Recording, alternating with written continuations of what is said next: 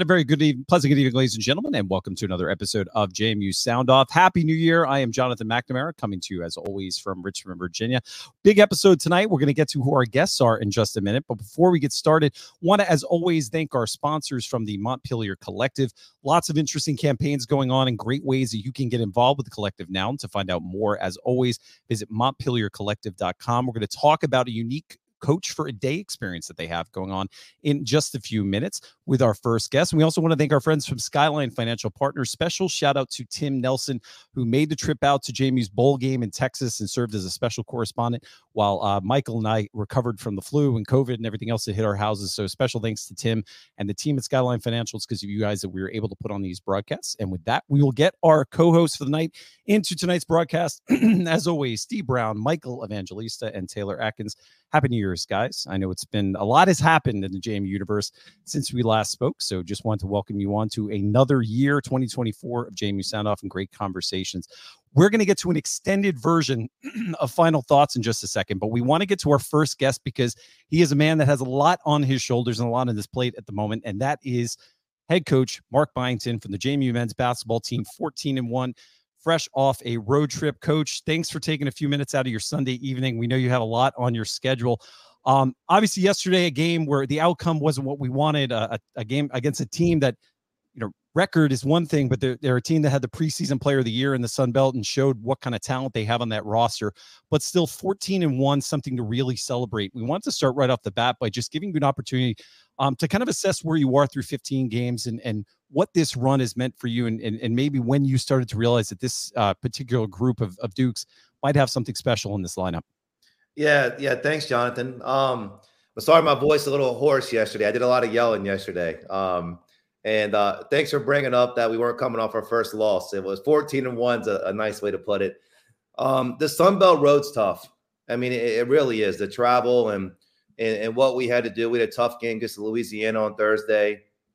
We had to bus down to the, the Mississippi and get down there for early game. And I thought we were ready to play. And you run into good teams. I mean, it it happens. And you know that team has now won 20 of their past 21 home games in that place. And it is a hostile, tough environment with talent and and you know good teams, good players, and, and it's a challenge.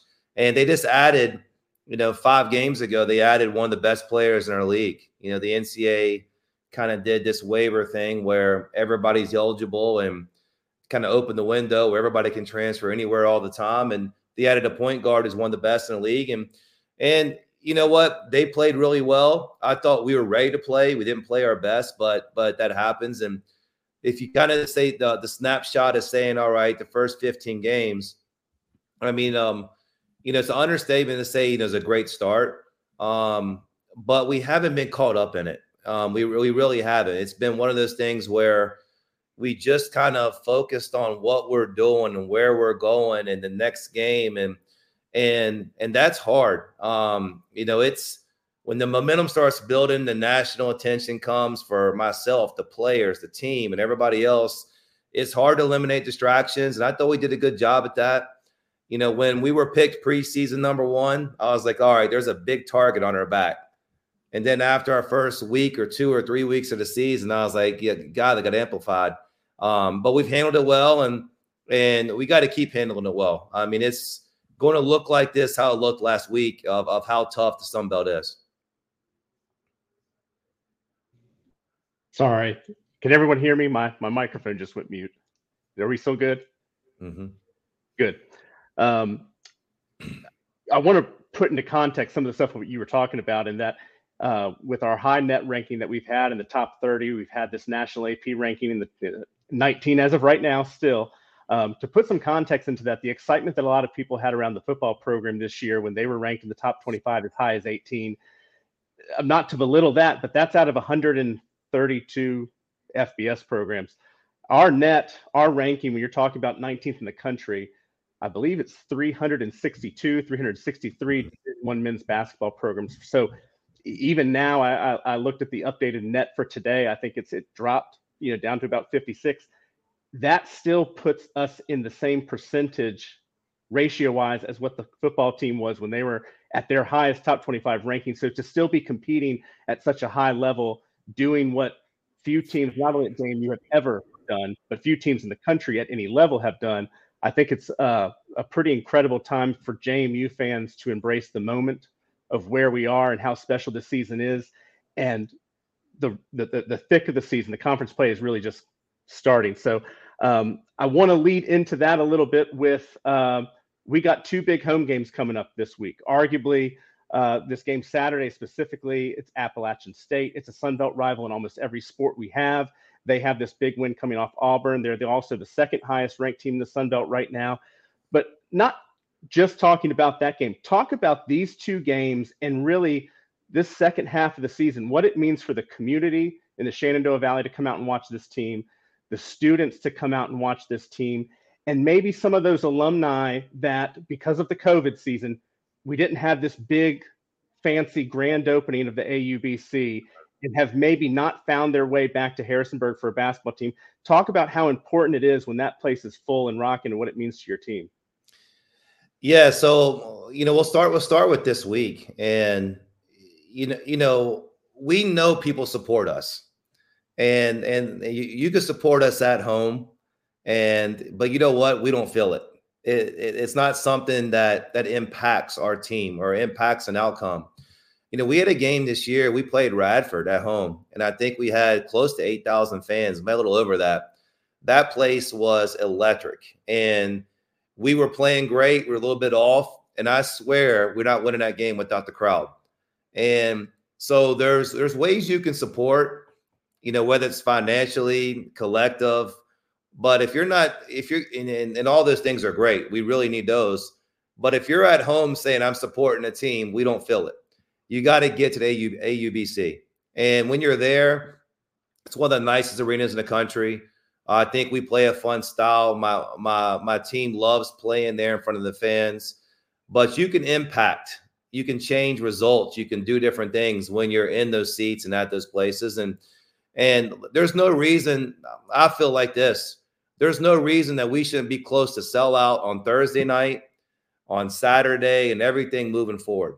Um, I don't want to have anybody take what we're doing for granted and and you know come be a part of it. You know, it's you're you're supporting it when you're at home, but when you're in the arena, you're a part of it, and we need people to be a part of it and kind of kind of jump in there with us. Yeah, no doubt, coach, and um, excited for the upcoming home game this this next Saturday. Uh, we'll definitely all be there. Um, first off, yeah, thank you for hopping on the the platform with us. Really, congratulations on a historical start of the season 14 and 1, like you said, um, ranked as high as number 19 in the polls. Want to take a step back. You, know, you, you spent seven years at Georgia Southern, had a, had a great run over there. Um, people forgot, right? You came in to 2020 in the midst of COVID. Uh, we were still in the prior conference. You were probably recruiting all over Zoom and not really having a lot of official visits on site. Talk to me a little bit because I think this last class was probably your first true full on recruiting class with no restrictions, correct? Like, tell us a little bit about that transition and how that's been for you guys so far. Yeah, I mean, you, you think about when I got here in 2020, um, I stayed at Hotel Madison for a month and I was the only person in the hotel. Um, I was like, I was like, what a great house I live in because I was the only person there and I didn't have a place to live and, and everything in, in Harrisonburg was shut down. Um, and and then you know we had a a really surprising first year there. Um, had a great player, Matt Lewis, and, and and got some things going there. Won the regular season championship, and truthfully, if you put me on a lie detector, I think we win the whole thing. If Matt Lewis don't get doesn't get hurt that first year, uh, we were rolling. Uh, we were playing great. And then you talk about a, a, flip. We were playing great the second year. We were nine and two. Um, beat George Mason, Old Dominion, and UVA, and and all these teams, and and then we had um, um, just you know crazy injuries. But then at the end of that, we had we were kicked out of the CAA tournament, and you know dealing with that was was tough. So then you go to year three, and now we're switching to the Sun Belt, and you know had a good first year in the Sun Belt, and and now we're trying to kind of get our feet on the ground, and that's with recruiting like you're talking about. That's with their basketball program. That's with under the fans kind of understanding the rivals, the games, and who we're playing against. That's all part of it. So, you know, it's a lot of times you say, all right, I'm in year four, and you think, all right, well, it's been a, a slow build or something going up. It's been a lot of ups and downs um, of just kind of getting our feet on the ground with not so much things that are going on with our program, things that are going on with the world, whether it be COVID or or the, the league change and, and, and the tournament ban and things like that. So um, I feel like now we're we got a clear direction going forward, and I think that helped our recruits. Uh, I think it's helped our team, um, and and it's it's when you got a singular focus and a goal, and you know what you're working with. It, it's not simpler, but you know where you're going, you know what you're heading to, as opposed to you're trying to try trying to hit targets sometimes that you don't even know where they are. Uh, but but now we know exactly where we're heading to. Coach, I appreciate you being on. And, you know, Michael forgot there's a game Thursday. So we have South Alabama coming into town. Yeah. And, and, and Steve, and, and mention this. Um, this is a team that beat us on a buzzer beater at third place last year and knocked us out of the tournament. And oh, yeah. it's one, it's been one of the best teams in, in the Sun Belt. I think, um, you know, sometimes we get our fans, everybody understand like like like like, like who's good? And and South Alabama has been one of the best teams in this league for a long time. I know it. I've been in the league now. This is year number eight. So I know Sun Belt. I know them, and Richie Riley does a great job. So uh, don't worry. Well, we're not overlooking um, South Alabama. We know they're good on Thursday. No, I just want to make sure the fans know they need to come out on Thursday night because this team uh, took Appalachian State to overtime on January 4th and that was at their house. Appalachian State ended up beating them by seven, but that game was, I mean, South Alabama had that game several times. They lost yesterday to Georgia State, but you know, don't let their record. When people start looking at people's records and thinking, you know, ESPN says it's a three percent chance that they'll beat JMU. Don't pay attention to any of that nonsense because when these guys get in the gym, these guys are tough, tough teams, no matter who they are in the Sun Belt. So come out and watch. We need you guys on Thursday night. I know you have tons of people are coming Saturday. Need a ton of people coming on Thursday. Um, the question I have for you is what lessons have you all learned in the first 15 games? If you've got any, you know, two or three lessons that are out there that y'all have learned. I know you talked about, you know, you guys have been good about watching the distractions or, or monitoring those, but what types of lessons have you guys learned as a team? Yeah, I mean, we we added new guys, a lot of new guys from last year's team, and even the guys that are returning have new roles. So you learn kind of what guys are good at, you know, what you know, what makes them successful and and having a week like we just had and, and Thursday, even though we won, and Saturday, even though we lost, we got a great kind of you know things to things to look at and learn from. And that's what everything comes down to with us. You know, we played 31 regular season games and I mean we're only 15 in and and so we got a long way to go. So if what we are today is who we are in March, it's not going to be good enough. So we got to be get better and get better. And, and and I love the fact that you know we just had some things that happened on Thursday and Saturday that we got to change and learn from.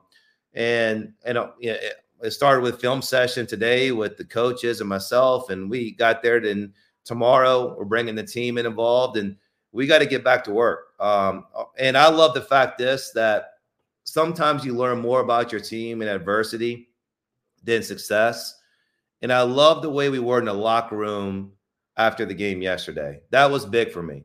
It wasn't pointing the fingers. It wasn't guys, um, you know, you know, saying you know with somebody else, whatever else. It was ownership, and and and I, you know, the guys got their attention, and they want to get better. They want to fix some things, and and we played well yesterday. We didn't play well enough, and we know we can get better. And coach, um, one purpose of this show that we've had from day one is to really shine light on how fans and supporters of this program can get more involved in making a direct, direct impact. And we've shined a lot of light uh, on the importance of the Montpelier Collective. And I know you and I had a chance to talk at the the Spring Duke Club tour um, directly about this. It made some videos for the collective that were put out. Uh, but I did want to give you an opportunity to to speak to fans of JMU basketball and fans of the athletic department because there have been questions or there there's still kind of under, general understanding is, is becoming increased as people learn more about NIL and what it means. But from your perspective as a coach, um, why is this topic so important, and, and why is it um, in addition to people's gifts to the Duke Club, because we know that there's still a, a, critically important role in supporting that. But from your perspective, the coach, where, where does the collective fit in, and, and why is it so important um, for people to get engaged? And then we'll get you to talk about in a second um, a way that people have a direct uh, opportunity to get involved with your basketball program in a second. Uh, but from your just basic level, the importance of the collective. Yeah, well, right now, the only way to be collective and or the only way to be successful in our sport is through the collective. And I'm talking about sustainable success and, and having success year after year and, and, building something. It used to be a little bit different. It used to be um, your campus, it used to be your meal plan or your facilities or something else. This is the way that the so that the teams that are in college basketball are successful right now. Right now, you can look at us and, and, and we're one of the probably the only outlier so you look at whether we're top 25 or we're top 50 or top 75, we're an outlier right now of where we are compared to what our collective is and where we are kind of compared to some certain things with budget and things like that. Now, my I also want to bring attention to this that we have certain things on campus that we need to show everybody else in the world. We need to show um, what the what the fans are like, what the arena is like, what the campus, the academics, and everything else. But we come to recruiting battles or having sustained success with keeping our players here. It's the collective, and, and it's it didn't used to be that way two years ago. Uh, so it's not like it's just something that just came about. But for us to be successful and not just be an outlier, because um, outliers are hard to sustain, and for us to be sustainable success and keep going forward we have to have support there. And you know, we're going to be dealing with it year after year. And I don't think the rules going anywhere or change anything. That we got to make sure that our players are compensated. Um, that the way the NCAA has kind of changed changed the avenue of, of what players can get and do and everything else, which you know they they should share in a lot of things and success and revenue that that we're getting. Well, we need to have we need to have a revenue and access for them to be able to get to that. And so, you know, we've done great things. We can we can keep doing good things, but I want to take it to another step higher. Um, you know, we can, um, but we can't with the kind of format that we have right now and kind of um, the support that we have right now it, it's it's got to be amped up a lot more for us to even come close to sustaining this or even taking a step higher. Well, and one of the ways we're going to try to amp it up is by getting fans closer to the program and having more opportunities um, to get a direct connection and build those relationships. And and I give you credit um, because you've helped uh, with Cliff Wood and others on the collective to create this unique basketball experience um, that available at montpeliercollective.com. Fans can go there now, um, purchase a ticket to enter for a chance to join you and your staff and the team um, for a coach for the day experience. Can you give us uh, a little insight into how that came into being uh, and what those who who might be interested in buying a ticket are going to get a chance to experience um, if they're fortunate enough to be selected for that? Yeah, so um, with my son, I'm a huge believer in experiences. And, you know, I don't want him to have another pair of shoes. I'd rather him see something with me or go do something with me. And, and I, and I think that's, um, you know, having an experience like this is something that you cannot get. Um, you, you cannot get, and you can talk to your friends about it. Um, I'm going to give you all access when you have this experience. I'm going to make sure that you're going to see every single thing possible. You're going to see how our shoot around works, how the game prep works, how the day of the game works, behind the scenes, in the locker room. You're going to be at halftime in the locker room, pregame. And one thing I want to add to this that's not on there right now is um, I want to make it a plus one. And so whoever wins it, I want to make sure that not only are you going to be able to do it, I want to make sure you can share it with somebody else. So if it's a if, if it's a child, a husband, wife, sister, brother, uh, your your best friend, or whatever else. Um, whoever wins, we're going to make sure it's accessible for two people, so you can have the bench access. My only thing is, um, in the coaches huddles, I've had I've done this experience before, and a guy jumped in the coaches huddles one time. We we're having a, a bad run, and he jumped in and said, "Coach, you need to start playing zone. We don't even have zone in our in our in our repertoire, so I'm going to give you all access except for like one little bit. Um, that the coaches huddles there, they're they're in that, but um, it will be one of those once in a lifetime things. I mean, you're not getting this anywhere else, and you're going to sit around and look at your friends, your family, and and they're not going to have that experience. Um, you're going to have an experience that nobody else has, and I think that's what life's all about. I think it's something really cool. And once again, so if you you're now inspired, you want to be a coach for the day, you don't want to get a technical, you don't want you don't want to charge the court or, or say we're playing zone. MontpelierCollective.com. You can buy your tickets, unlimited amount of tickets you can purchase to try to win this experience. Um, and we just are really grateful, coach, that, that you're willing to do it. And again, shows the creativity uh, and the new ways that the Montpelier Collective is is looking for uh, opportunities to expand interest in this program and connections and build those relationships. Uh, and just grateful for your willingness and the team's willingness to do this. Uh, we have a tradition on this program. So uh, our, our, listeners don't know who our new next two guests are. You do because you were in the pre-show. Uh, but we do have uh, two additional guests for tonight's episode. Two guys who I think need no introduction, but Curt Dudley the voice of the Dukes, David Taylor, also a longtime voice of JMU athletics.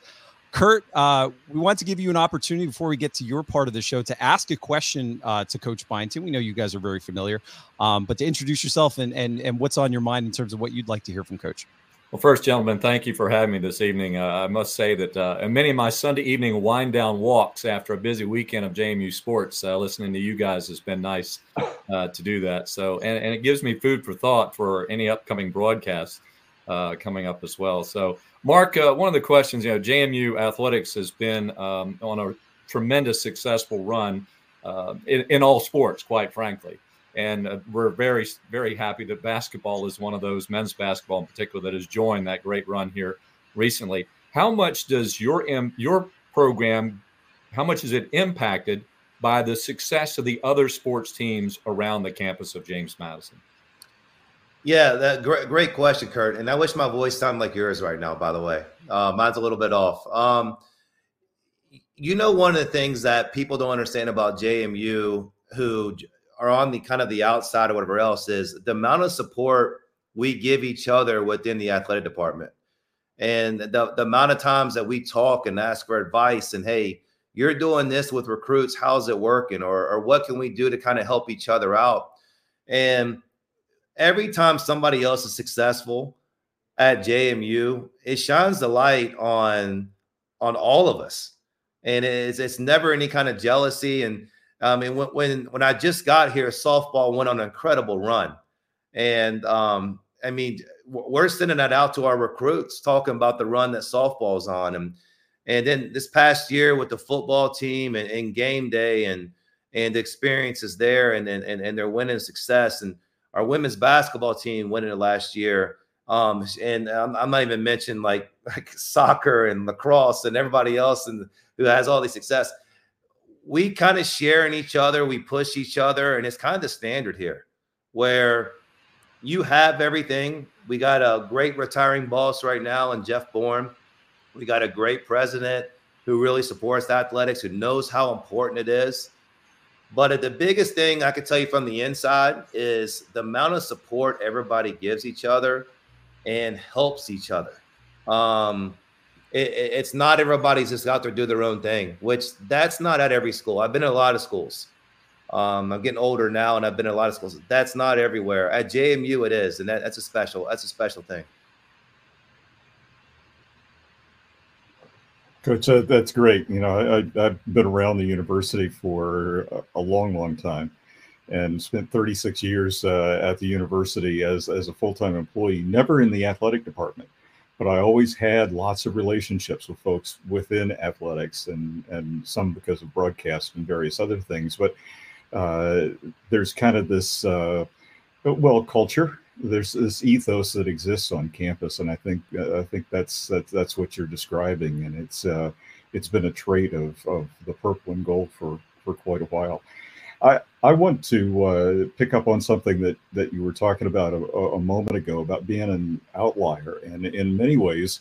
Uh, not only are you an outlier in terms of the landscape of college basketball right now, uh, where you've taken this program in the last four years, is uh, a place, well, obviously into the national rankings where it's never been before, but also this sustained success for the last four years.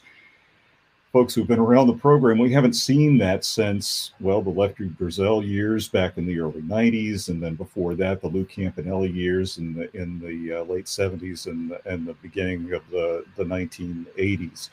Um, you've been recognized uh, by your peers as an X's and O's guy, uh, as as as being right at the top of the the, the heap there. And and so I, I'd like to ask you a question that's always been on my mind because I watch your team, and everybody talks about the the points that your team scores, which obviously tremendous offensively talented teams that share the basketball and and and and do wonderful things.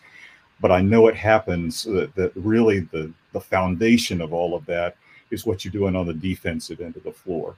Can you talk a little bit about what your defensive philosophy is uh, that you you try to uh, uh, to, to mold your team into a into a defensive unit that then produces what what what you can do on the offensive end? Yeah, uh, thank you, David. Um, if, if you're going to have success in, in college basketball, you're going to have to be a good defensive team and we got to go on the road. We got pressure tournament games. The offense isn't always going to be there. And if, if you can look at my notes, I just spent the entire Sunday morning. It's about 50 notes um, describing our the things we can improve on defense. But I'll, I'll tell you this: our, our philosophy has one thing. We emphasize it. We spend majority of our practice on it, but we do adjust. I got to adjust to personnel, and and sometimes I could think going into one way that we're going to do something, but I got to adjust. And and sometimes the game we got to adjust. Um, what we try to do is we try to have a base and and then be sound in our base and our fundamentals. And then sometimes we'll run into really good players on a hot shooting night or a great post player or a guard that's super quick or whatever else. And then we got to adjust our scheme. And and we try to do that as a team. Um, we try to as a coaching staff. Um, I think our goal is to give ourselves the best chance to win. And what I don't want to do is every single night we got a different game plan on defense and kind of throwing things out because um, I don't think tricks can work long term. I, I think you got to be sound and the emphasis got to be in the right place. But I do think this. I do think that if you're one of the top three defensive teams in the league, and so we have 14 teams in the league, if you're one of the best three defensive teams – we'll be one of the top three teams because of our offensive firepower and some things we do there. So that's why we spend so much time on a defensive end. Well, coach, uh, we we wanted to we sold you be about 10 minutes. We we went to 28 so. That's my fault. I was talking about that out of respect to your time we just want to say thank you again. And and one last reminder we're going to hit it as many times as we can in this show uh, to have an opportunity uh, to to win the coach for a day experience. Um, you can purchase your raffle tickets at montpeliercollective.com uh, we'll continue to promote it throughout the week and throughout the show. But coach good luck the rest of the week and good luck the rest of the season. Uh, we'll be cheering you on and uh, just appreciate all you and your staff have done. Um, we like to say to the coaches not just the wins and losses you're the ones that give us something to talk about. Uh, you're also somebody that gives all of us uh, a little bit of break from the stresses of life. So um, just please, on behalf of all of us, thank your players too, because it's uh, it's their co- contributions and their efforts that give us all something to cheer about, and uh, just know it's really appreciated. Thanks, guys. It was fun. Hope to see everybody Thursday. Awesome. Thanks, Coach. Go check the microwave. just, just Brussels sprouts anyway, um, Curt and David, we, we want to get to the second half. There's a big part of why we wanted to have you on is, is it's no secret to anybody who's a JMU fan that this has been a pretty special time for um, anybody who's a fan of this program is, is, to, to watch the growth of of not just the the maybe the, the programs like football and basketball that get a lot of the attention, but um, the continued growth of our Olympic sports. And and and as we started a new year, um, I just wanted to get you both to to kind of where your head is at um, with the success that this collective athletic program has had, um, our third college game day experience, being ranked in basketball, beating Michigan State, our soccer programs, the softball success that we've seen, uh, lacrosse's national championship. Um, as as people who have watched this program and, and, put a lot of blood, sweat, and tears into it, you know, start with you, Curt. Um, did you ever think we'd be where we are today? And and how special has this run been of late um, for somebody, especially that spends so many hours behind the mic um, calling games for JMU? Well, it certainly has been a magical run. Uh, I, I must say that uh, there are parts of me that that thinks, "Wow, this is just incredible," and and never would have thought it would have happened. But there are other aspects uh, that kind of go back uh, historically to to the time even before I came to James Madison when David uh, was here before I was, and uh, just knowing what the history and the foundation and what the vision was. there have been an awful lot of visionaries with the university over the many years but there's also been those that have followed with the execution of that vision, knowing that it takes time and patience. And uh, Jeff Bourne uh, has been big on that, as uh, has been the presidents uh, during his tenure there, um, including uh, President Alger currently. So um, it, part of me says, "Wow, this it, it is unbelievable." Pinch me, but other parts are like, "Yeah, I can believe that we've done this." And with the pace though over the last five or six years that's probably the most incredible thing is how it all fell together so quickly. If you go back uh, to um, you know everett withers first year as the football coach here and how things since that point has just with every sport has has elevated um, so it it has been quite quite remarkable and and it's been a great story. It's it's helped us quite a bit from the broadcasting standpoint because it gives us plenty of plenty of fodder to talk about. David, did you want to add anything to kind of your perspective? Well, yeah, I, I, I, it, I think the the thing that strikes me is uh, maybe I'm well, I'm not a pessimist, but I no, I didn't expect I didn't expect us to have the 18th ranked basketball team in the country and and uh, to have a football team that did the transition and uh, and ended up being ranked in the first two years. Uh, these are things that are just unprecedented. These are, are things that, when you look at schools that have our history, which is relatively short, when, when we talk about uh, schools that have been uh, having sustained success over a long period of time, um, I, I think it's really important for fans of James Madison University to soak in this experience, to recognize what it is, to be amazed by it, frankly. Uh, and then, you know, as coaches mentioned, do all the things that we can do as fans and supporters of the program to try to find ways to make this sustainable. Uh, because, you know, it, it, I used to, uh, I spent a good number of years as the marketing director for the university, uh, for the for the university, not for the athletic program. And one of the things that we talked about uh, on a, on occasion is that we would have great successes as an institution, whether it was uh, certain academic rec- recognitions or certain things that would happen from an admissions standpoint. And you feel like sometimes, you know, we're getting to a point now where we're we're we're uh, we're punching at a higher weight class, and uh, you know, to to mix some metaphors here, uh, maybe we're we're outrunning our supply lines in terms of the resources that are necessary to be able to, sus- to sustain those kinds of things. There have been, as as Curt has mentioned, some some people who are responsible for some of the magic, uh, and there are a lot of people. You know, going back to Ron Carrier and and and and that grand vision that that that he had, but then a president like Linwood Rose, who comes in and can take that vision and then can see that it is uh, uh, really integrated throughout the expanse of the university and executed upon. And, you know, John Alger has picked up on that certainly. And then you've got people like, well, obviously Jeff Bourne, who's done an amazing job, and Charlie King, who, uh, as the financial wizard behind things for the last 20 years prior to his uh, his retirement. Um, you know, those are individuals who have helped the culture of the university uh, say stay the same. Have been able to sustain that culture, and that's allowed us to be in these situations where these kinds of magical things can happen.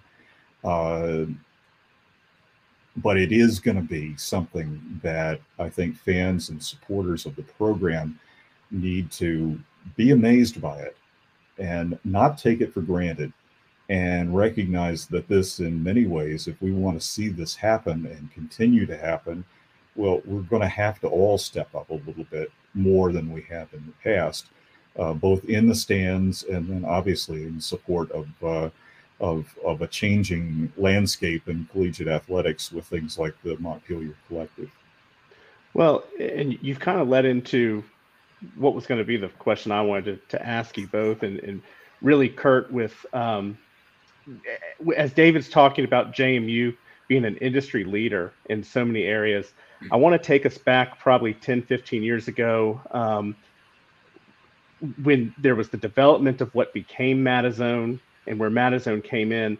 And Curt, you can correct me if I say any of this wrong, but when that was being discussed and uh, planned for, you know, your larger schools at the P5 level, a lot of the higher FBS schools, you know, they had these large media contracts and TV deals. So they weren't so as focused as, you know, we've got to find a way to stream and get access to video for our sporting events. And then you had the smaller schools, the mid majors, the low majors, which just didn't have the infrastructure, the budget to really pursue something like that. MadiZONE really was um, a national industry leading product that we put out there, and there really wasn't anyone doing it like we were when we started. So I, I would love to hear, Curt, kind of your thoughts, and David, anything you want to add to it about what was the thought process behind that? The, you know, why was JMU pursuing something that no one else was? And then just kind of talk about the history of, of how it has grown to, you know, what is in essence our, our ESPN Plus broadcast today. Yeah, well, thank you. Well, we go back. It, it, it originated around 2006 07. At, at, that time, I had gotten out of the sports information, um, being an SID for teams, and starting to take over as the internet has changed the sports information industry tenfold, hundredfold, thousandfold. I mean, it's been incredible. And the video streaming, the audio streaming, uh, it started with audio streaming. David and I, back uh, at the turn of the century, started to do some audio streaming. And uh, if I could spend 30 minutes telling you how we used to archive things because it would take a long time to, I mean, piece a football game together to archive it. But uh, really, what happened was we did a, a revamping of our uh, JMUSports.com uh, in in 2007 and that's when MadiZONE was launched. And MadiZONE, the name, I got to give credit to Geoff Polglase. We sat in office in meetings and talking about everything. I was out cutting my lawn, thinking about what are we going to call this, and and so Jeff came up with MadiZONE. And uh, what it what it was initially is that when we went to that new website, we were a New NeuLion partner. Um, and NeuLion was kind of an international. They were they did a lot of stuff with European sports uh, particularly um, actually motorsports was kind of their big thing at that time. And uh, so we we partnered with them, but that was behind a paywall. Um, so we had them as a partner, and I must give credit to Telemedia Productions, John Salem and his crew, the, the company that we hired as a third party to help us to do a lot of the infrastructure we didn't have, a lot of the technical aspects, providing the cameras, providing a lot of the human resources that uh, we did not have on staff at that time. Um, and so it was launched initially as uh, through NeuLion as a pay service, a you know a paywall, a subscriber service, um, and we were getting you know a couple thousand subscribers. Uh, and and we but we were still piecing a lot of things together. For example, we weren't doing uh, we when we would do a football or a basketball, we would marriage up a the camera work with whatever was on the radio at that time. So you would hear Mike Schikman doing a, a men's basketball game at home, uh, usually with Carl Magenhofer at that time, and we were just tying that in. That was the audio source, and but they could have been talking about something totally different than what the cameras were showing. So it wasn't ideal. Same with football. The first when we launched it from a football perspective, you were just seeing the Minitron uh, that was it. Uh, you, you, whatever was on there was what you were seeing. So at least you had somewhat of a connectivity of what was going on in the stadium. Uh, a couple of years we were behind that paywall, but then we convinced NeuLion uh, to recast the, the the contract, and we would pay them a rate that would offer it up free. And we had already we had already gotten um, what was now what is now JMU Sports Properties, or with our own marketing, we were already starting to sell advertising. Nobody else was doing, or very few uh, mid majors or uh, anyone above uh, below the P5 weren't selling many advertisers uh, to advertisers at that time. We were, and not that we were paying. Uh, it wasn't a break even deal, but we were cutting pretty good, probably about 67 to 75 percent of what we were paying to get those productions done, we were getting back in return from advertising. So that was that was outstanding. Uh, and then we go free. We go free to the general public, and that's where MadiZONE really took off, which makes sense, you know.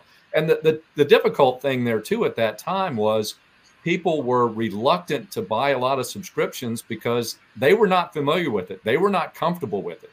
Um, and so they were reluctant to just jump aboard and even if it was only 795 a month or whatever it was at that time you know they were they were kind of uh, reluctant to do that. So let's fast forward a little bit. Uh, what happened the the big upgrade occurred when Bridgeforth stadium was uh, renovated and charlie king said hey we want to do internal productions. We want to do a full scale production uh, and and stop just kind of piecing things together. And that's when uh, the next jump in the whole production took place. And so this is all in house. Uh, and that's when I moved over to uh, more of this, what, what my role is currently, or through the last quarter of my full time career there at JMU. Um, and so we started doing everything independent of what the radio was at that time. So it was much more robust, much more comprehensive. Um, and that that took on and we we had that model. We were getting you know great support from the alumni association many other sponsors. Um, and then what happened uh, to shorten the story is we hit the brick wall with FloSports. We had to agree with the contract what the uh, our former conference uh, was was having us do. And we hit a little hiccup you know there was a speed bump in the road. Uh, we had we had investigated some espn plus stuff before that but it was just not cost effective before the FloSports deal came around, which actually, now that we look at it, was probably uh, good that we didn't jump in because we had to pull a lot of things back after that. Uh, but then, of course, going to the Sun Belt, boom, we go to ESPN Plus. We get all the financial backing and support from that, and uh, and there's still some evolution going on with that. But we feel internally we're doing a pretty decent job of it. But we also know that there's a lot still on the table that we can do and and enhance our productions even more. This is awesome to hear about. Uh, sorry, go ahead, David. No, I just I just wanted to add a little something here because I think uh, Curt's Curt's being a little modest uh, in in in his role with with this at all. Um, you know, the, the transition to uh, to the Sun Belt and obviously FBS, FBS football, and uh, there were certain things that we had to be ready for as an institution to be able to make that move and it was the foresight that Curt. Yes, there were others there, but Curt was was was the guy who was kind of uh, leading the charge back from goodness yeah the late uh, you know the, the 06 07 somewhere in there uh, really putting uh, the university in a position where they could make that jump, where it was almost seamless in terms of of production. And I, and I know that Curt's going to say no, it wasn't seamless in the background, but but in in a lot of ways, the product that was on MadiZONE is not dissimilar to the product that's on ESPN Plus now, and that was because Curt was ahead of ahead of his time. Um, one quick little story about this. You guys are going to regret having asked me on here because I'm the old guy who's going to tell all the old stories. But um, we talk about Jeff Bourne, and of course, Jeff is about to finish his 25th year and, and, and retire from the university. And I, I, think we're all kind of sad about that. Um, when he was new, none of this stuff of course existed. And i was doing some some some radio at the time and also working at the university. I was kind of at a, a, a, a, an unusual point in my my career at that at that stage. And i went and talked to jeff and i said jeff you know you really you know now that you're you're you're here in this role as the the new athletic director at jmu you really need a marketing guy and a broadcast guy and uh, obviously, I was kind of making a pitch that I might be that guy. Uh, I think Jeff agreed, but he's an excellent, excellent hirer, as we have seen in all the hires that he has made. And one of his excellent decisions was not to hire me because he already had his guy. He had Curt, and you can see what Curt did and how that has been a major factor, I think, in JMU's readiness to be able to move to the Sun Belt. Um, and I, I, just I just want to say that about my friend here, who uh, I, I'm I'm I'm so proud of what he's been able to do. Well, thank you, David. And let me before Mike, you ask your next question. Let me also give David credit. So when David left Sports Information in 1988, I took that job. Okay. so when he left the broadcast booth in 1999, I took that job. So thank you, David, for uh, for advancing your own career so that I could uh, fill those voids and, and try to fill your shoes. It, it uh, but no, it's been great. I think we've been. A, uh, I've enjoyed working with you. I think it's been a great team. He, he went on the university side, but but that too. Uh, I'll say this too. Um, that's one of the key uh, aspects of why athletics has been um, very successful is because it's integrated within the university. It's not in its own silo. Um, and and I want to go back again to Geoff Polglase in that regard because yes, I think as he's he's kind of the quiet quiet AD behind the scenes in many of these things, and because he worked uh, with the president's office with alumni, he knew how important it was back in the '90s. And a lot of the things that we are doing traditionally now um, he had a, a, vision from that standpoint, you know, and, and many of the things that we do, uh, he was involved with, but it took 20, 25 years to get a lot of that stuff started. It's just a small, it's a microcosm example of, of the macro JMU nation. Yeah, this is fascinating, guys, because, you know, we, you talked a lot about executing vision and hearing, you know, Jeff Bourne's idea around sports being the front porch of the university and just the visibility – sports has just provided. Um, the entire institution's been amazing. Um, I was getting, you know, this all this has been super nostalgic. And Curt, we've talked about it offline around Madison. And as a young alum, you know, moving out of JMU and at the time moving to DC, I was it was amazing to me that we had a free Madison production. And I, I used to remember this is back when Twitter was Twitter and it was 2012, 2013. I used to tweet and go, when is the archive going to come up? And it was like the old St. Francis games or Central Connecticut State, I was be like, is the archive coming up? When's it going to happen? It was always like the, the Wednesday or Thursday afterwards. And I would, I would get super excited. And you'd have other alums like Justin Partlow and the guys at Sports Blog that were, we were so excited once the archives would come up from the game. So you, I think it's, it's amazing to hear the vision, but also I just want you both to know like the, the impact for like young alums, passionate alums that are way later in their career now. And when we were younger, just we were just super excited and jazzed up just to have that access, right, and that ability to watch games over and over again. Um, it, it, was awesome. Um, fast forward to now. So my question is just really around like the ESPN Plus production. Um, I know it's been we're what year three in, in the Sun Belt now. Talk to a little bit around like the fans on what goes into those productions, like how we capture sort of the atmosphere and like um, how do you guys look at the guests that are coming in and out? Like, take a little bit of take us fans like behind the scenes on how that comes together. You know, every Saturday. Yeah, well, it's interesting because Mark was talking about uh, you know uh, getting people into the stands, so into the arena and just to games. And so one way we kind of look about it, uh, twofold, is one.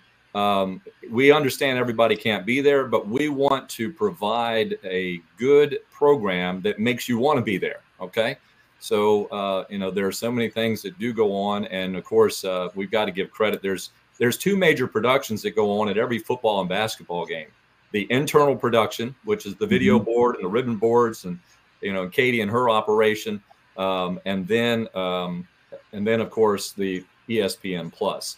Now, a couple of things that I can share with you that uh, has made a, a, big difference and will continue to make a big difference is that um, this past year, it, it, took a while, but when we joined the Sun Belt, there was also a new commitment, and this we we've retooled a a room in the on the lower level, the entry level uh, or the the court level of the Atlantic Union Bank Center. We have a control room in there now that is pretty darn awesome. Um, Kelly Bowmaster has joined us. He's a JMU alum, and he has been with us a couple years uh, now, and he is responsible for that. And he's you'll hear me say, you know, Kelly Kelly Bowmaster, our producer. Okay, so we now have a producer. Now, let me go back again to Telemedia Productions because they helped this whole evolution.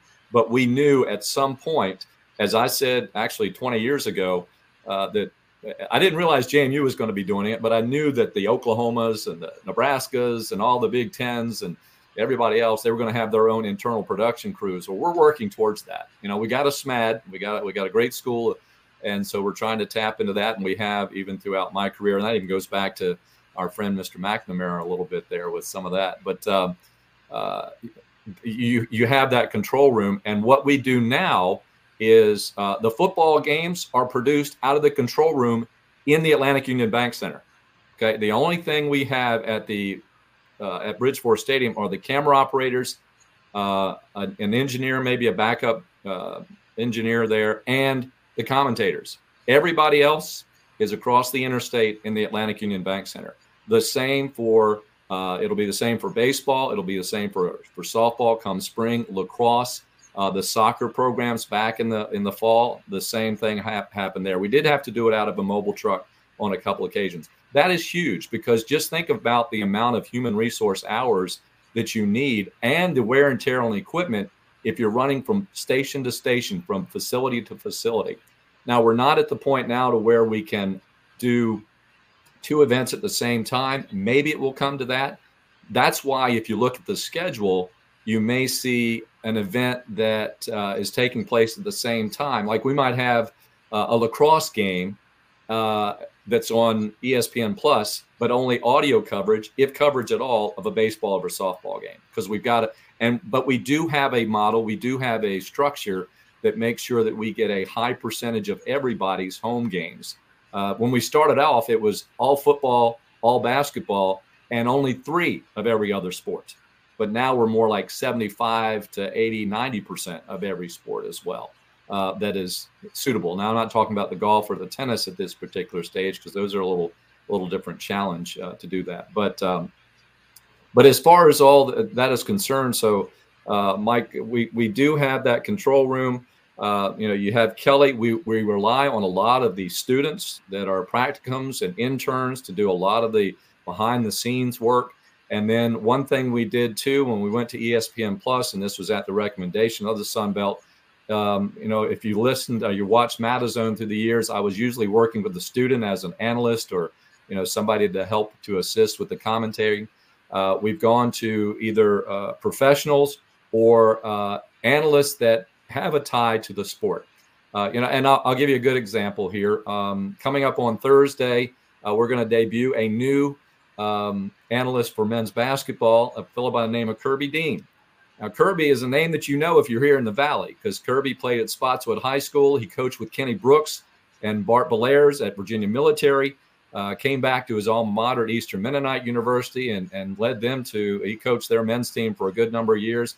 If you like Kenny Brooks, you'll like Kirby Dean because those dudes are, they're, they're, they're like thing one and thing two. I mean, yeah, they are, and so he's going to be, he's a little, he's actually, he said, I'm a little overconfident when it comes to coaching. I'm not quite sure about commentating, but I'm sure he'll do fine. So we've, we've made that change. We do have some other things that we feel like are, we're leaving out on the table, but that, that will come. I'm, I'm sure in the, in the very near future. And right now, even Kevin Warner in his role as one of our assistant ADs, uh, he's working closely with School of Media Arts and Design to help to streamline what we've already been doing for, for many, many years. Well, I'm going to take you guys back to the old days since the three of us are the oldest ones old probably on here. Um, kind of back to the 80s. And, and my question, the theme of it's going to be how do we keep our magic going? Hmm. And so for the folks that are listening that, that didn't graduate back then, like like we did, um, back in 80, 81, our men's football, our men's basketball team was 21 and 9. We beat Georgetown in the NCAA tournament. 81 82, we were 24 and 6. Uh, we beat Ohio State in the NCAA tournament and lost to the Carolina team with Sam Perkins, uh, James Worthy, Jimmy Black, and some guy named Michael Jordan, something. I don't know. Some freshman kid that, that didn't end up being much of anything um, in his career. so we lost that game 52 to 50. And then the next, uh, we we came out then in 82 and 83 and went 20 and 11, beat Ohio State. So to me back then, football was the only thing we did in football that I can recall is we beat UVA in 1982. and then lost to them in 83 and the football was just okay so back my memory and y'all tell me if i'm wrong but we were a major basketball school um, to me we were not at the gonzaga butler level but in our own little world we were we were probably where vcu was a couple years ago um, in terms of just being a really good mid-major mid-atlantic team so how do we keep the magic going i'll start with david and you know how do we keep it going from this year because I, think we've caught a run here it feels awful, uh, awfully like the early 80 time for, time frame for me. And so I'll start with David, and then uh, go over to you, Curt. But how do we keep that magic going? Uh, that's that's a fantastic question, Steve. And and you had that that run of uh, three NCAA tournaments. Uh, and keep in mind that was when the NCAA tournament only had 48 teams in it. It was harder to get in and that middle team, the the the one that went 24 and six, did not win the uh, conference tournament. Got an at-large bid. Imagine that we got an at-large bid to the NCAA tournament. Uh, 1983, we also sent baseball team to the College World Series. Um, and in 1982, along with that win uh, over the University of Virginia by the football team, the football team went eight and three early in one double A and was probably uh, had had the field been as large. I think there were only eight teams that made the one double A tournament uh, field at that time. Had the field been a, probably even at twelve, uh, they would have made their first playoff appearance. So you're right. It looked like in 1983, in in particular, that uh, that the university really had had uh, had, had caught lightning in a bottle with success all across campus. And of course, lots of other things happening on campus as well in terms of expansion of enrollment um, and uh, new facilities and, and uh, kind of an emergence of James Madison University from the, the, the previous perception of Madison College, uh, which uh, you know we, we, weren't that that many years away from away from that. Um, so how do you how do you obviously you could say well you know maybe we failed to maintain the magic then uh, and you know i'm going to kind of say that i th- I, th- I think we managed to maintain the culture of the institution and maintaining that culture of the institution, maintaining um, an energy behind engaging with alumni and community and building JMU. If, if, and Steve, I know you were on campus along about the same time I was. Harrisonburg didn't feel like JM, uh, the place that, you know, there wasn't a great relationship necessarily. It wasn't a bad relationship, but certainly there wasn't the pride that you see in Harrisonburg in the Shenandoah Valley about being the, the home location of James Madison University that you see now. The level of alumni engagement that I think we've begun to see, the level of uh, alumni giving is always going to be difficult for a public institution, but uh, it's clear that the university is making strides in in doing that. Um, I think we have to we have to recognize that JMU's been really an active fundraising organization for probably 25 years, really, you know, in terms of resourcing what's necessary to be able to raise money from private uh, from private donations. And when you're looking and comparing to, you know, the folks across the mountain who've been doing it for 200 years, it's it's it's it's a different game. Um, so I, I think how do you keep the magic going? How you how do you keep things going? There are two things. One, the culture of the university. Curt said it very well in terms of uh, the university's athletic program is a part of the university. It doesn't sit aside from uh, from JMU. There aren't two there aren't two um, different uh, perceptions of what the athletic program is and what the the university is. It, they're they're both in the same, I think, regarded in the same uh, level of excellence. Um, so maintaining that culture and that ability to work across divisions and and across departments uh, to be innovative on campus, to uh, continue to find ways to be more efficient with what resources we have, uh, which has been a hallmark of the university. I think that's number one. Number two is to continue the process that we've that we've uh, been doing really since you know since since that 83 or in that in that time period which is engaging more finding more opportunities for alumni to have meaningful engagement with the university in a variety of ways coming to games but also being engaged with their academic programs uh, uh, being involved in service projects that the university uh, is a partner in, uh, and obviously in, in private giving. Uh, those are, to me, those are the two big areas that have to be maintained um, and that'll be necessary to probably, you know, ride this very tumultuous time that we see in college athletics in particular, and probably, you know, if you look at the headlines across the country in higher education in general, uh, it's it's it's it's a bumpy time in a lot of places, uh, you know, even in the Ivy League. Um, so it's it's it's uh, I, I think the university's culture and the further engagement of alumni and community are going to be the key things to to go forward. Curt, you have anything on that one? Yeah, I'll, I'll just want to say kind of a quick, uh, kind of a perspective type thing here too. Is that you know all of that happened at basketball uh, when I was still at my alma mater, Bridgewater College. I was in school, finished up there in '83, um, but that also happened at a time when, you know, as David mentioned earlier, we are relatively young, and, and it's still a relatively young uh, athletic program, but we're starting to reach some maturity, as is our uh, alumni uh, group. Uh, if you look at it back in the 80s, in some regards, a lot of that was done with smoke and mirrors. Um, and you know, I mean, and and I say that very respectfully. Um, and you know, and the vision that Dr. Carrier had not just in athletics but also on the university as he turned his attention in the '90s to what everything has been built on the the east side of the interstate. So, um, you know, and certainly there were a lot of other people working with us there at that time too. But those alums in the early '80s, let's look at the history of the school.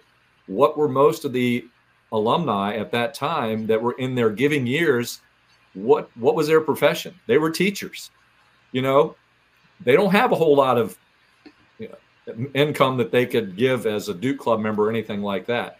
We're we're much further along that now. We have a much more mature and financially mature alumni group, but we still need to improve upon that. So I, I think that one way I wanted to put some some historical perspective on that because I think that is part of our history uh, as an athletic program and as a university. But I also want to say that we're on the, you know, we're up on that upper scale now where we can move along if uh, if we can get that engagement. But it's important to have that engagement. You know, it's it's important to to have people in the stands to enjoy it to make sure that that's uh, something that they are willing to support. You know, and uh, and we see it internally. We just need to have it the alumni come back and become a part of that internal operation as well. So, Curt, I, I wanted to give you a chance to, to talk about Corey Spector a little bit. Um, okay. Somebody new who's come on, and I know he's he's, he's a, a bright talented young face who's who's also leading his voice of the JMU landscape, but also an opportunity to mention guys like Dave Riggert. And, and I know you also have a, a, close working relationship with many of the SIDs that help pull these broadcasts off. Um, just just feel it'll be a good opportunity as we, we wrap up maybe the discussion on the broadcasting side. Um, any other names that you'd want to shout out? I know Chris Brooks, you work very closely with. You mentioned Kevin Warner, um, the types of, of guys who give you the stats and the information to make um, your job a lot easier than any of the other analysts that are on these broadcasts. Any any other names you'd want to mention uh, as a part of tonight to, to just let the JMU fan base know what it takes to make one of these broadcasts a reality? Well, it does take a lot of work. I may not have uh, I may not have actually uh, answered Michael's question to the fullest because it does take quite a while uh, to really comprehensively answer that. Is more than what time we have here this evening, I'm sure. But yeah, the, we can't do it without the folks behind the scenes. Now, um, you know, as I said earlier, our industry has changed quite a bit, and sports information staffs are stretched pretty thin. namely because uh, social media is taking a lot of their time away. So we we rely a lot on what information they do provide with uh, to us from their notes, uh, from what is out on the website. Uh, but it's for every sport. You know, 20 years ago we weren't broadcasting field hockey, volleyball, and and soccer.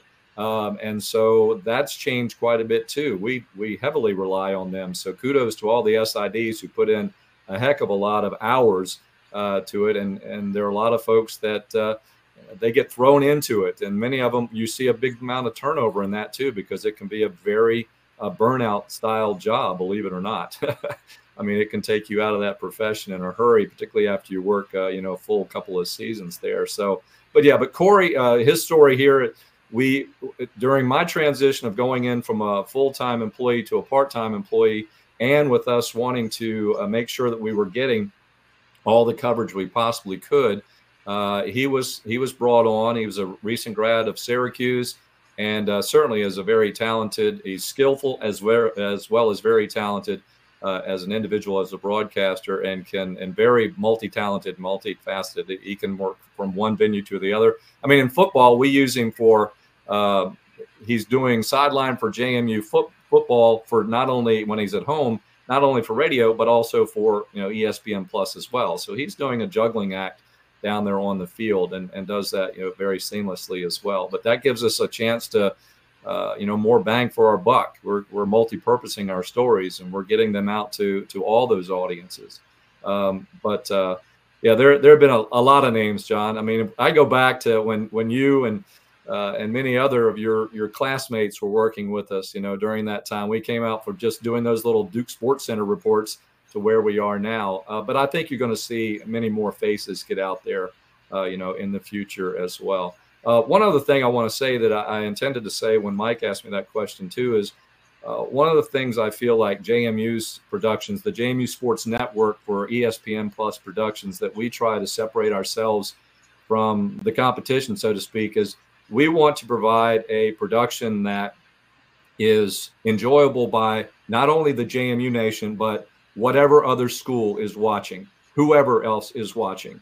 And I look at that from a business standpoint. If you're a sponsor, um, you know, if, if you're a, a national brand, let's say Pepsi, Pepsi is one of the JMU sponsors, of course.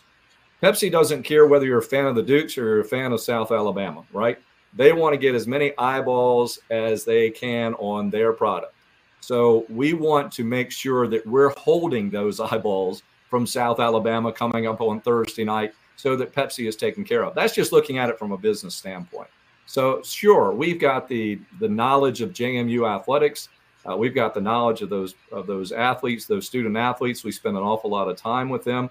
Uh, quite frankly, the transfer portal is going to challenge that a little bit because you don't know how long they're going to be around. But that will certainly challenge us a little bit with some of those stories.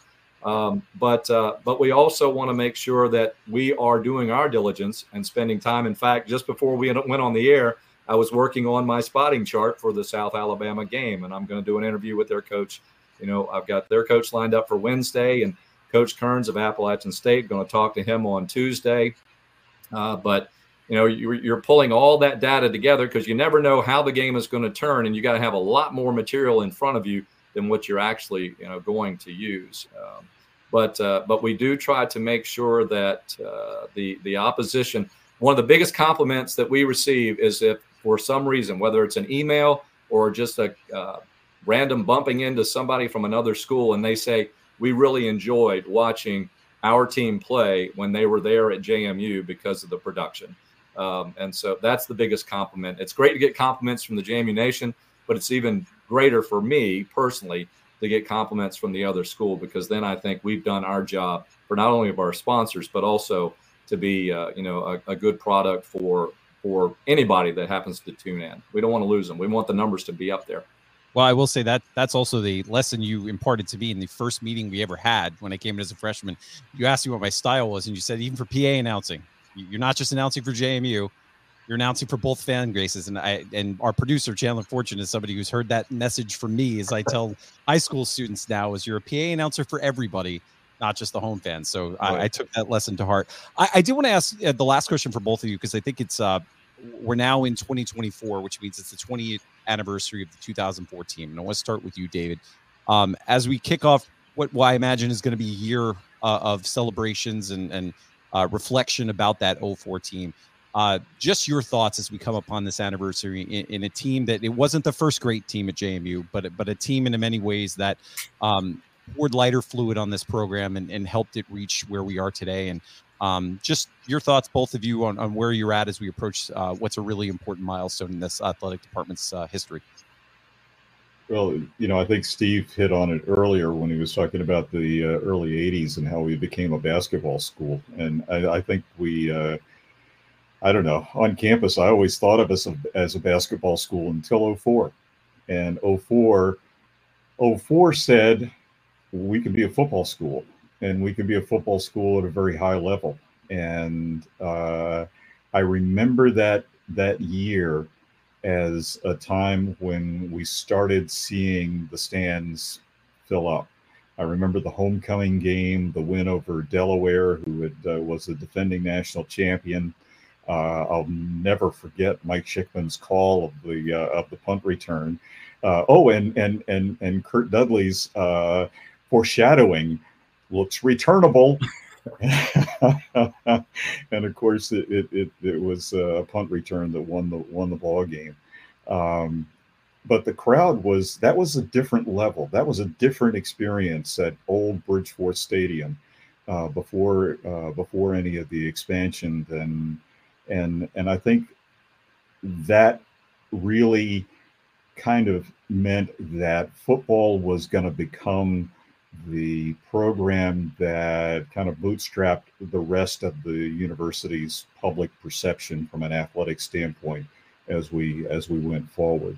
Um, now, I, I got to tell you, as the old as, as the old marketing guy, hearing people, you know, just kind of uh, virally call us the everything university is like the best thing in the world. I mean, absolutely. From a marketing standpoint, I couldn't I couldn't want to. That's music to my ears. Um, but uh, but I do think that 04 team made a huge difference because uh, the 90s were kind of lean in a lot of ways. Mm-hmm. Um, and you saw things begin to change under Lynn Rose, under Charlie King, under Jeff Bourne, under Geoff Polglase. Uh, right around the turn of the century, you began to see things change, and 04 became the first real public visible point of that. Yeah, that, that season kind of snuck up the way that it was it played out. Um, David, I think that punt return to me is one of the if, if you were to poll me, I think that is one was one of the pivotal plays in JMU football history. There are plenty of other big ones out there, but to me, that one play, without it, I don't know we won the national championship. You know, there's some other things that had to happen, obviously, but uh, but that was uh, and, and that was certainly uh, I think was Mike Schikman's best call. Uh, I really enjoy it. I, I, I get goosebumps. No flags, no yeah, flags. yeah, yeah. I know Taylor Taylor probably said no flags many times after that to me and, and others as well. So, uh, but that that that season, just the way it kind of crept up, but I, it was it was sort of like the tip of the iceberg too, as it it, it, it the, the Dukes emerged. It started to get some attention, and I think it wasn't so much what the national impact was, but it was more so on what the JMU Nation impact was. It really got that attention. And we had to capture that first before you could even expand it out nationally. Um, and if, if, you don't have that occur, I, I, think we would have struggled a little bit more. Um, of course, then after that, we are a little up and down in football. We, we made the playoffs every so often there afterwards. But then that, that also helped to set the bar and the standard you know, and uh, so you know, since 2013, that standard has been upheld more often than not, uh, not only by football but many of the other schools. Well, I just want to say, if you ever have an opportunity to bring back the NFL Films music for a highlight package, you'll have at least one fan. I, I, cannot listen to those videos without seeing. It's like you played that one song. I feel like the entire 04 season is the the highlight narration music, which was great. But uh, gentlemen, I I can't thank you enough. This episode meant a lot to me personally. I, I've told you Curt offline, and and I haven't had a chance to tell David this, but I learned a lot from both of you um, during my time at JMU and my time since then. Um, and the thing that I learned the most from you is is how to conduct yourself a professional um, manner and and with dignity and respect in your broadcast for all the great work you do on your calls and insight and stuff. It's it's the class that you carry yourself um, each and every day on the broadcast that, that I've always admired, and I think you both helped to uh, launch a number of, of people's broadcasting careers who took that to heart as well. Uh, and that's something I think both of your legacies should be very proud of. Is is you showed people how to do it with class, and, and it's always meant a lot to me. So, um, thank you for spending uh, a lot of your Sunday nights. We hope you come back because as we go throughout the uh, the off season, uh, we're going to be talking a lot about the 04 season, and and your your voice and your insight is very valuable to that. So, uh, we know you got uh, other things to do for your Sunday nights. So, thanks for spending some time with us, and uh, we hope to do it again down the road. My pleasure. Thank you very much. Appreciate it. Thanks, guys. Thank you so much. Enjoy. And with that, we're going to bring back our other co-hosts for our final thoughts segment, guys. I wow, that was uh, we, we, keep saying it in the private parts of this. Every one of our episodes, we seem to find something new that uh, makes it special. Really great for Mark Byington and, and David Taylor and Curt Dudley. You're not going to find two gentlemen with a greater context and understanding of the history of JMU athletics.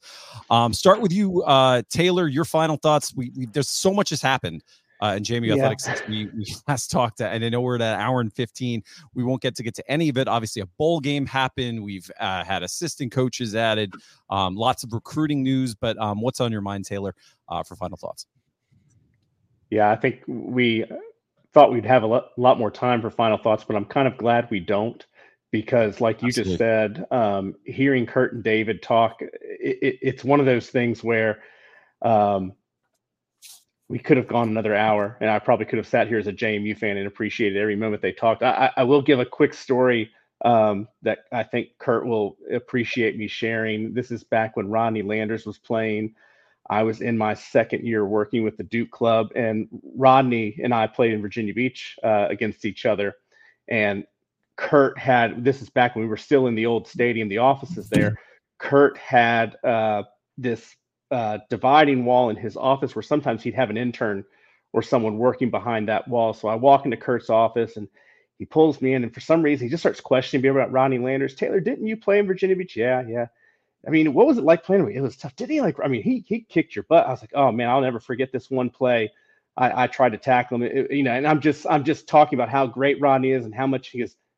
Hey, Rodney, and Rodney was behind this wall the whole time, and I didn't really know Rodney Landers that well. I mean, we knew I knew of him because we played against each other, but I I've always thought it was funny, and Curt will bring up the times where he baited me into that conversation, and uh, it was it was a job well done by him. But um, I'll try to be quick with final thoughts. There there has just been so much that's happened with the bowl game. We continue to uh, bring on new coaches, new players are coming in.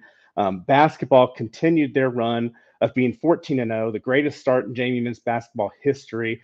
Uh, you know, climbed up to 19. I think they were 18 actually earlier in the season, dropped down to 20, went back up to 19. Uh, tomorrow, the new top 25 rankings come out. Um, if you're asking me, you know, m- my heart says I'd love to see them still in the top 25. My head says uh, they might fall out. There were a lot of uh, teams at the bottom of the top 25 that lost. So uh, you'll never know. And at the end of the day, I, I, I, pointed this out with Byington. When you talk about JMU being a top 19, 18 team, that is different than when JMU was top 19, 18 in football because there's almost three times as many teams. So to pull off what they've done, um, even to be where they are right now at 14 and one, they're still in full control as the top team in the Sun Belt. Um, the way the Sun Belt tournament does work, for those that aren't familiar, is it is a five day five days of basketball games for the men. I believe the men play Tuesday, Thursday, Saturday, Sunday, Monday. I believe the women play Wednesday, Friday, Saturday, Sunday, Monday. And if those days are off, I, I apologize. Look into it yourself. But long story short, to if you are a top four seed, you get two byes in the tournament.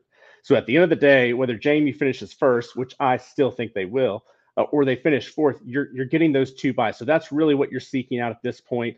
Um, I do think the last two games, and I and I mean this as a positive, they were a little chippy, and I think that was good because it just shows how much these teams care about each other. I know there's a lot of new rivalries, maybe not as familiar with each other, but every team wants to go out there and win. And the way you've seen it on Twitter, I mean, I, I've been shocked how many fan bases have been coming after JMU uh, football, basketball, just all around. And it it really, you know, uh, I've had a couple of JMU fans come up to me and say something like, you know, we maybe really should t- kind of tone it down because, you know, I, I don't want us to be the most hated team in our conference. And I said, you know, does Alabama in the SEC say, you know, I, I really wish we could be a little bit more liked, or or does UNC in the ACC when it comes to basketball are they like, you know, I know we're good, but I wish we were more like. No, the reason you're hated is because you're envied, and everyone wants to be you. And right now, JMU has had two of the best FBS football seasons at the G5 level. We've done what no other team has ever done, and we haven't even fully transitioned yet.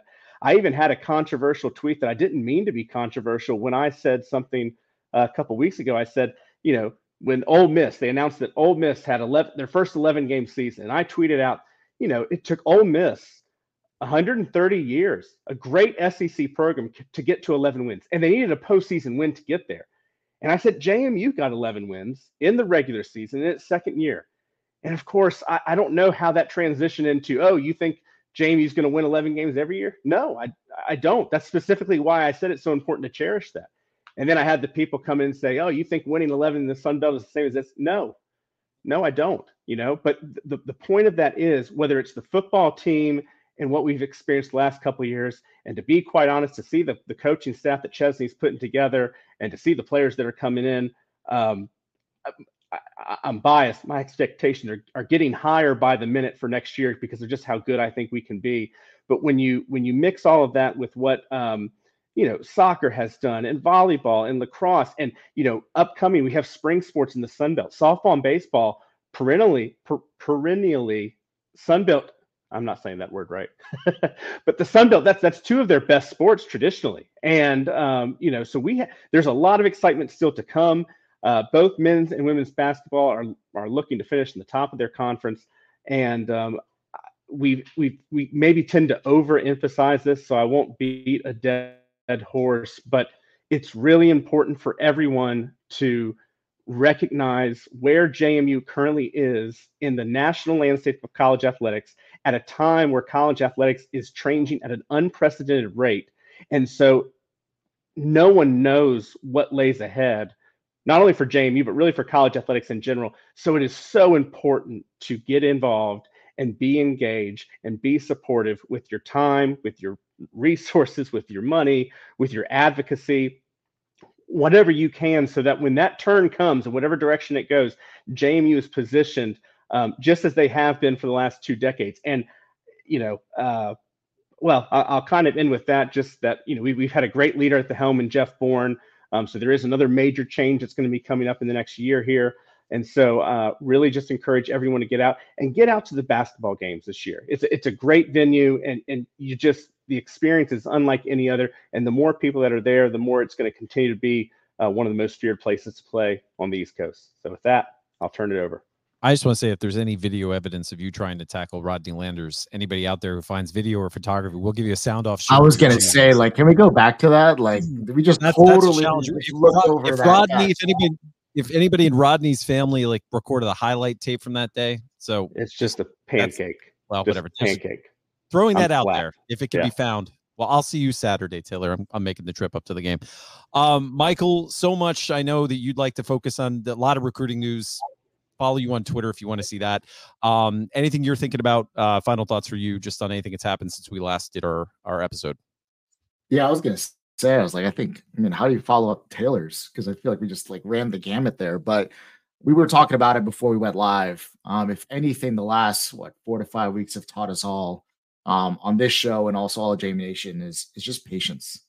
Um, let Chesney cook, right? If you look at, we've had a bowl game, we've had people come, we've had people go. I think we've we've signed 14 high school recruits. Um, we lost four to the prior coach, and we flipped four from Liberty, UConn, Marshall, and Jacksonville State. Um, another Florida quarterback at that. And um, as of the next, as of the last hour, we've we've also allegedly signed 11 portal players, including a former Pac-12 starter at quarterback. And I think last year's North Texas. I think he might be on TV tomorrow night. I've heard. I think so right? I think he might, right? I think he might I've be on TV.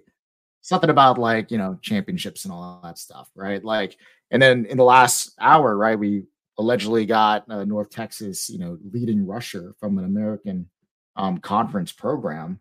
Um, you know, we we've had all the questions around, you know, can he recruit at this level? Can he attract high level prospects. Like, are we going to recover? Is, is is the world going to end? And you're just seeing him go through the process.